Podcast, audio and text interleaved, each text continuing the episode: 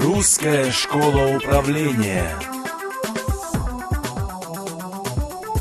Следующий вопрос, э, который мы рассмотрим как бы в рамках нашего курса, это вопрос, как бы связанный с непосредственным организацией да, товародвижения, определение направлений, куда нам идти, как идти, какие признаки а, э, сегментации мы будем с вами как бы применять и какие каналы товародвижения мы будем использовать. Безусловно, коллеги, начинать любое позиционирование, разработку, э, разработку да, концепции товародвижения надо же, конечно, с исследования рынка. То есть это как бы базисная вещь. На данном слайде мы видим, да, для чего нужны исследования. Исследования нужны, чтобы понять, что нужно потребителю, когда ему нужно, где нужно, сколько нужно, и самое главное, сколько он готов платить. И не последний вопрос, и при, каких, э, при выполнении каких условий. Для чего нужны как бы, мероприятия по продвижению?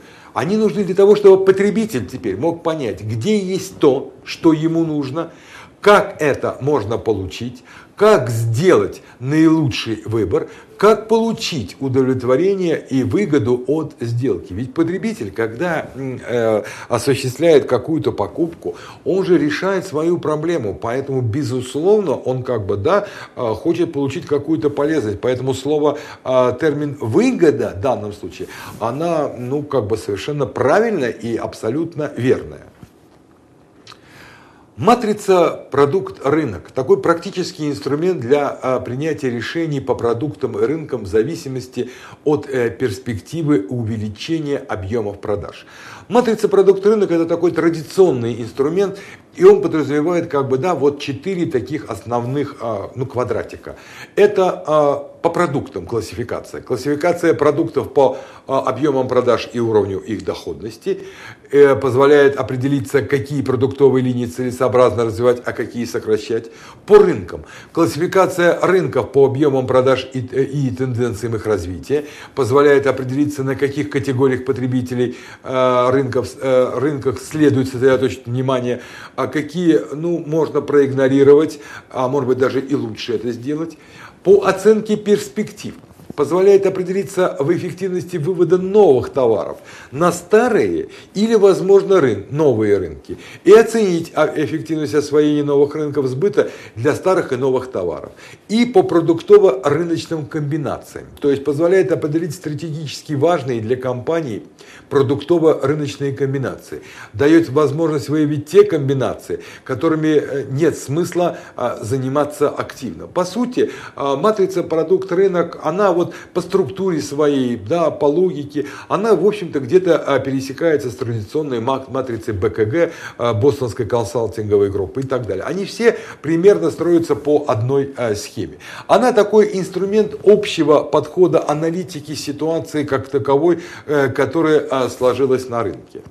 На следующем слайде мы с вами как бы видим ну, вариант интерпретации матрицы продукт рынок. Да? Вот у нас здесь, допустим, условно а, а, продукты, их э, три старых и один э, новый. Да?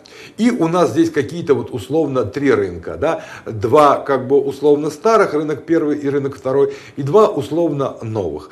Мы вот видим, да, вот показатель, допустим, по рынку 2, допустим, доля рынка 20, э, э, доля рынка, прибыльность рынка, и здесь как бы показатель, что э, рост, стабилизация, сокращение, э, что вот на рынке, э, да, вот здесь вот она на треть, допустим, на четвертом рынке, э, она рост будет иметь вектор, ну такой явно положительный, который как бы нас устраивает. Мы же вообще традиционно, когда вы вот занимаетесь анализом ситуации по, продукту, по продуктовой рыночной э, модели, рекомендуем использовать, ну, скажем, три таких показателя, которые можно было бы условно назвать так. Первый показатель это уровень спроса. Уровень спроса на данный товар на данном сегменте рынка или, может быть, с точки зрения конкретного партнера. Уровень спроса мы предлагаем оценивать по пятибальной системе, по пятибальной шкале. Ее можно просто по пятибальной сделать, а можно сделать по аналогии, ну, как бы уже а, в обычных терминах. То есть 5 баллов это высокий спрос, 4 балла это хороший спрос, 3 балла это умеренный спрос, 2 балла это низкий спрос, 1 балл это не пользующийся пользуются спросом.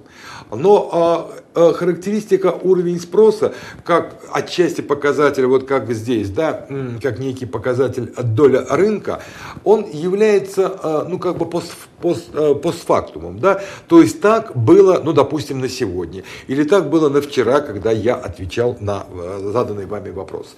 Но нас ведь всех, да, кто занимается как бы стратегией продаж, интересует же как бы и э, оценка возможной ситуации. А поэтому следующим показателем вот в этой, в этой рамке мы предлагаем использовать показатель, который мы назвали тенденция спроса. И вот здесь мы э, предлагаем использовать трехбальную шкалу. Трехбальная шкала это ну, скажем, условно, единица – это повысится, двойка – это стабилизируется, тройка – это понизится. И вот, имея показатель, какова ситуация сегодня и какова оценка, как эта ситуация может измениться, уже становится понятно, как, чего и как, э, куда идти. Э, следующим показателем, который э, мы считаем тоже был бы желателен вот в рамке матрицы продукт-рынок, это показатель обеспеченности. То есть, насколько, насколько насколько э, да, объемы э, э, ну, скажем, запасов, если это как бы партнер или торгующая организация, или производственная, большая производственная, но партнер, который приобретает это, скажем, ну, в больших объемах, достаточных объемах, насколько эти потребности, насколько эти потребности, да, то есть наличие запасов удовлетворяет эту потребность, то есть обеспеченность, да, продуктов в процентах. Вот эти вот три показателя, это, как нам кажется, тоже вот в рамках этой концепции матрицы продукт-рынок позволит вам увидеть а, ситуацию а, на рынке, как она складывается. А если вы как бы эти три показателя одновременно будете использовать и по возможности, имея, конечно же, да, такую возможность, и по конкурентам, то вы четко увидите свою позицию относительно конкурентов. Вот вы здесь, вот конкуренты там и так далее. Какая для нас самая главная проблема продвижения товаров да, и принятия э, управленческих решений? Первое, это самое важное, что если у потребителя существует свобода выбора, то кто сказал, что он должен иметь дело именно с нами?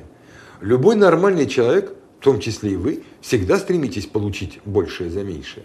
Выбирая, с кем из продавцов заключить сделку, он всегда будет исходить, как и вы, из соотношения цена-полезность. Это абсолютно. Да? Все имеют дело с ограниченными ресурсами. И чтобы легко отдать свой универсальный ресурс деньги, нужно быть абсолютно убежденным, что в обмен вы получите нечто очень ценное и полезное что, э, что обладает для потребителя полезность, а что нет, увы, решаете не вы, производители и поставщики, а именно а потребитель.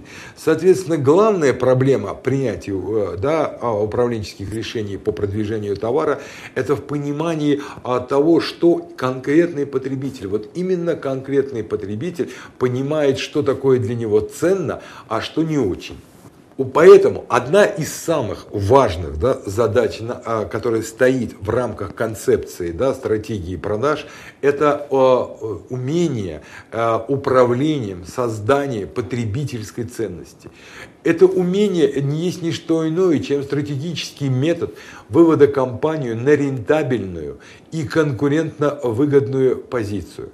Его целью этого метода является согласование процессов, протекающих, конечно же, в компании и ее инфраструктуре на основе высшего приоритета, полного удовлетворения запросов нынешних и будущих целевых потребителей, а также обеспечение их эффективной логистики, включая первое – определение идеальной ценности, которую потребители хотели бы получить, выявление разрывов между текущими предложениями компаниями и тем, что потребители ценят в товаре или услуге более всего – анализ соотношения уровня затрат и на устранение этого разрыва сожалению, формирование понятия э, уникальной ценности для многих из нас, а особенно для тех, кто, ну, скажем, работает оперативно да, по реализации стратегии продаж, э, вещь, э, как бы требующая ну, некого внутреннего напряжения.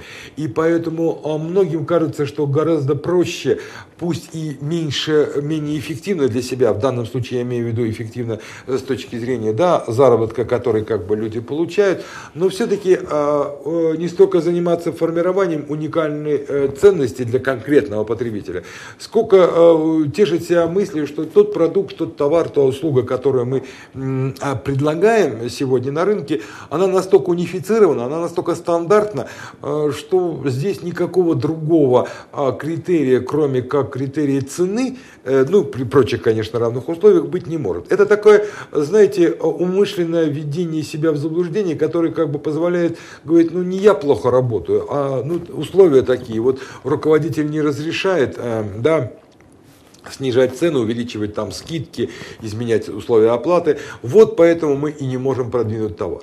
Существует несколько мифов о стандартных товарах и их ценности. Первый миф, он, он именно миф, он как бы создается, и я так думаю, что в большей степени он создается э, коллегами, которые работают непосредственном, да, вот на, э, на непосредственном контакте с потребителями.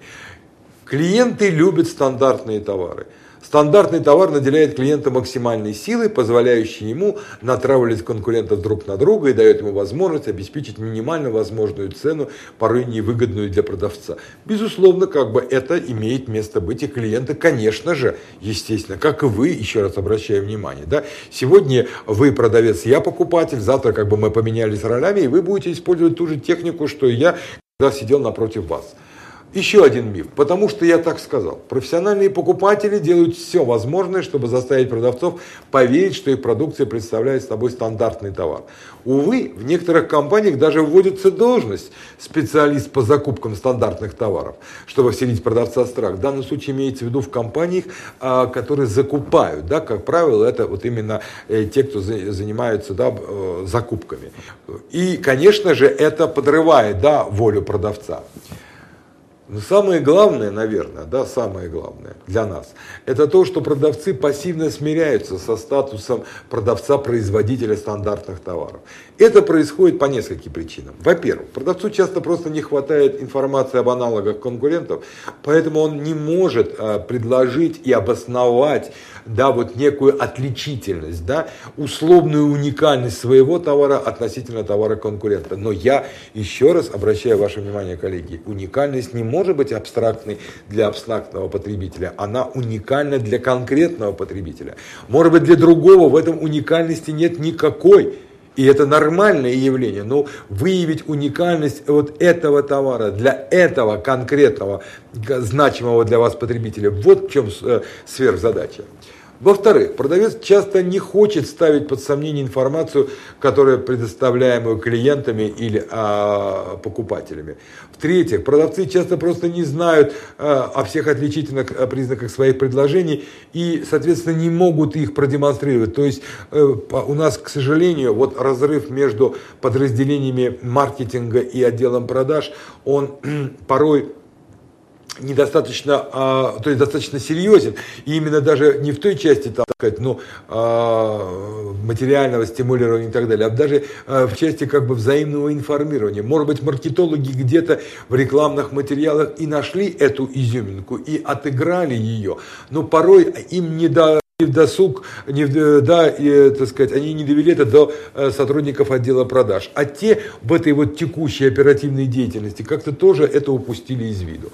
В-четвертых, некоторые продавцы подсознательно понимают установку клиента о стандартном товаре, поскольку это освобождает их от груза профессиональных обязанностей по продаже и делает как бы эту задачу более простой. Они как бы сами себе говорят, если продукция представляет собой стандартный товар, то заказ получит тот, чья цена ниже. И торговый э, представитель мало что может сделать, чтобы изменить конечный результат.